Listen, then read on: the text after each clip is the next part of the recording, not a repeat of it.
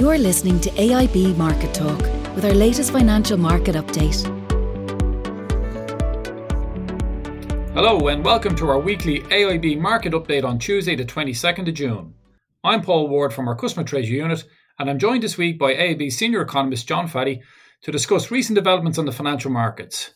John, we might start stateside if you don't mind and reflect on last week's FOMC meeting and the aftermath, which led to significant moves in both the FX and interest rate markets. Can you give us your thoughts and insights to what happened last week? Yeah, so we kind of talked previously in terms of last week's podcast. It was all about the Fed and potential for some event risk from that.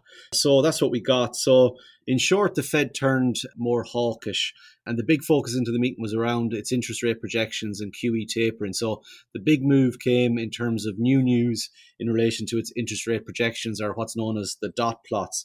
Uh, so basically the Fed has gone from in March, a majority of its members expecting no rate hikes through to the end of 2023, to now a majority expecting rate hikes in, in 2023. So, to put some numbers around that, so there's now 13 members of the 18 member committee expecting rates to rise in 2023. In March, there was only seven members. So there's now just five members of the FOMC expecting no rate hikes to the end of 2023. So when you look at the dots, it suggests that the majority of Fed members, the median projection is for two rate hikes in 23. So that would bring the Fed funds rate ending the year at 0.625%. Now, in the actual press conference, Fed Chair Powell was keen to emphasize that the rate hikes are not the focus of the FOMC at the moment and the dots should be taken with a, and I quote, a big grain of, of salt because he ref, he references the fact that the time frame is still full of uncertainty uh, over the next number of years.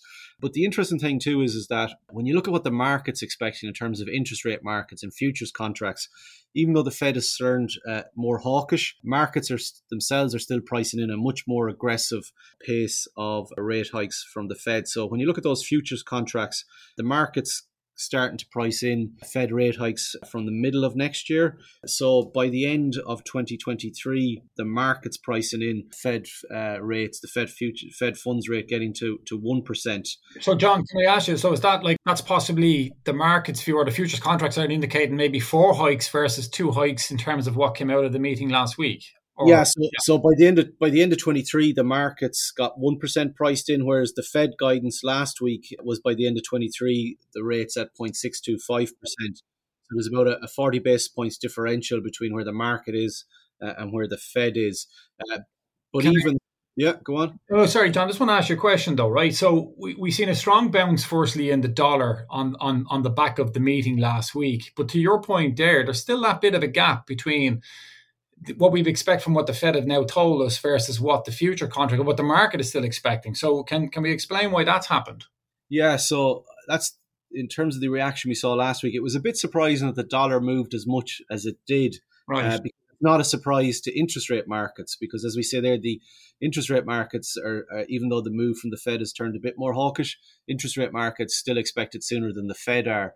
But the key thing, I suppose, is from a just general perspective, is that it's a good point that the Fed themselves think rates will happen in 2023 because they obviously think the US economy will have grown more. But I think over the next couple of quarters, what you could see is, is that the Fed turn more hawkish on its interest rate projections so that they may have become closer to aligned uh, to where the market is. But one thing we did see, though, as you referenced there, is that the move in the dollar. So the dollar's up about 2% on the week against a raft of currencies, including the euro and sterling. And when we look at the dollar and dollar positioning, dollar positioning in the lead up to the meeting was at fairly stretched short. So there was always the potential there for a reversal because a lot of the market was shorting the dollar. So obviously the Fed outcome had a bigger impact then on currency markets because the interest rate markets, what the Fed said was not a surprise. Uh, mm. So if you look at level terms for, for euro dollar, we're below 119, uh, and for cable sterling against the dollar, we're below 139. So the biggest reaction was on, on currency markets vis a vis the dollar. We saw a move higher in yields too.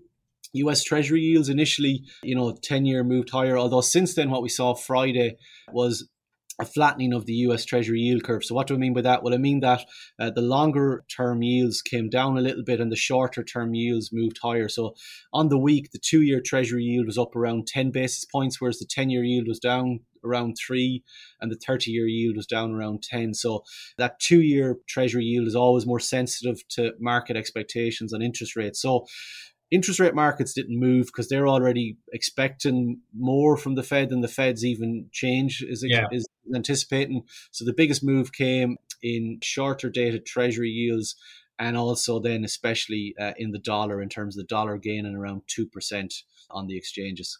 And John, one last question to ask about the, the, the dollar, or well, say maybe the US, is about the labour market. And and obviously we know there's a fair bit of slack there, and we've had a couple of relatively say muted uh, employment reports recently enough. But like there is that risk, I suppose, at some stage that wage inflation does come back in, and the knock-on impact that has on the core inflation. Yeah, and that'll be the main source. So, you know, all the major central banks, including the Fed, are saying that, you know, what's happening with inflation is going to be temporary and that as we move towards the end of this year into next year, inflation will start to ease back. But the one risk, all right, is around the potential uh, that, as you say, you know, that inflation becomes more persistent. And the key source of that could be, and the key driver of that, if there's upward pressure on wages. So you referenced there the labour market. So the last two payroll reports out of the US have been disappointing.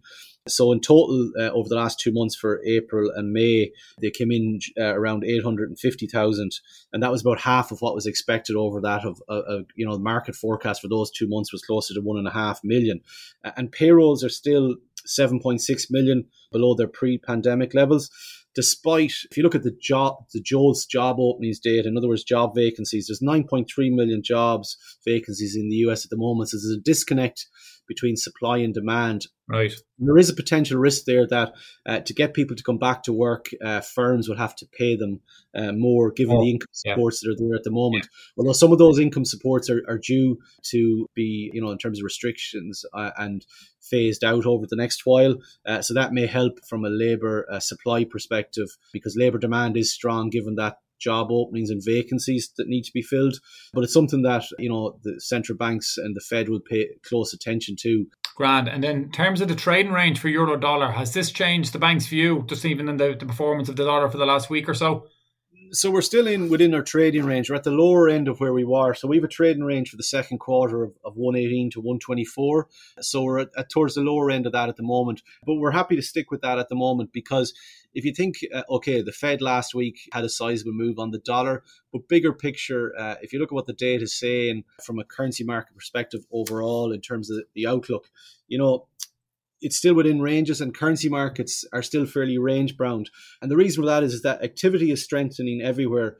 And even though the Fed turned more hawkish last week, you know, it's still not, it's, it's turned more hawkish in the sense that it's expecting it may hike rates in 2023. So that's still some time away. Yeah. So when you look at the macro outlook, activity is strengthening everywhere and all the major central banks are keeping policy on hold at the moment.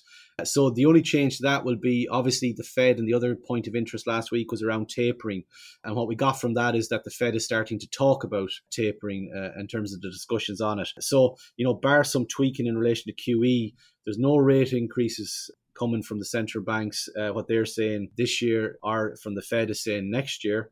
Uh, and at the same time, all the economies are moving higher. So, notwithstanding the bit of movement we saw in the dollar last week, uh, currency markets are still, you know, fairly range bound at the moment, and we expect that that to continue.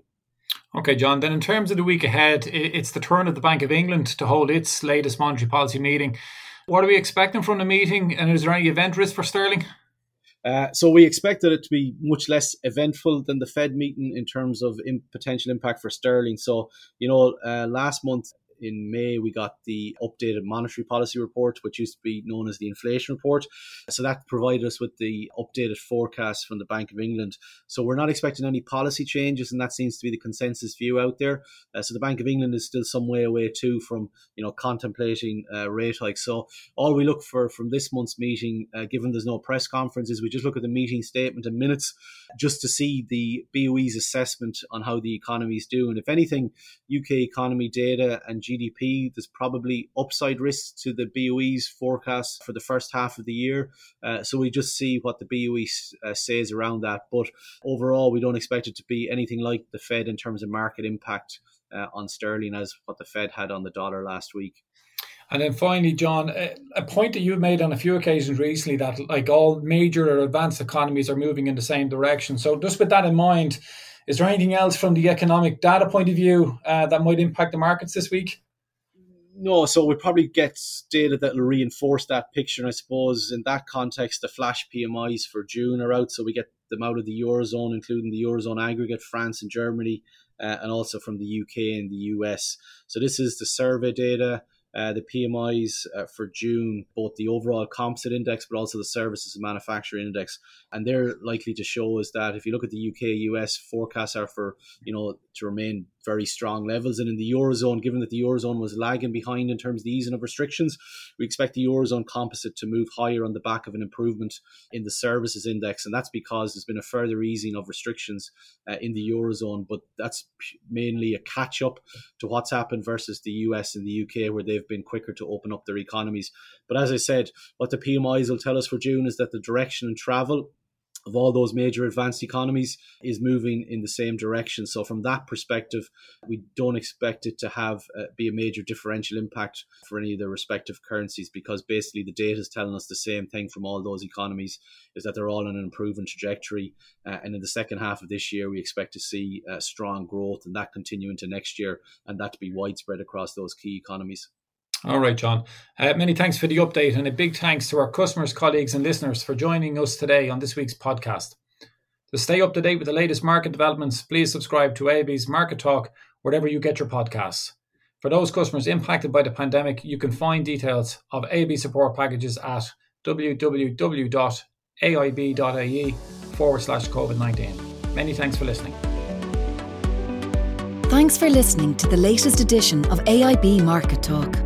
Allied Irish Banks plc is regulated by the Central Bank of Ireland. First Trust Bank is a trademark of AIB Group UK plc, authorised by the Prudential Regulation Authority and regulated by the Financial Conduct Authority and the Prudential Regulation Authority. Allied Irish Bank GB and Allied Irish Bank GB Savings Direct are trademarks used under licence by AIB Group UK plc, authorised by the Prudential Regulation Authority and regulated by the Financial Conduct Authority and the Prudential Regulation Authority.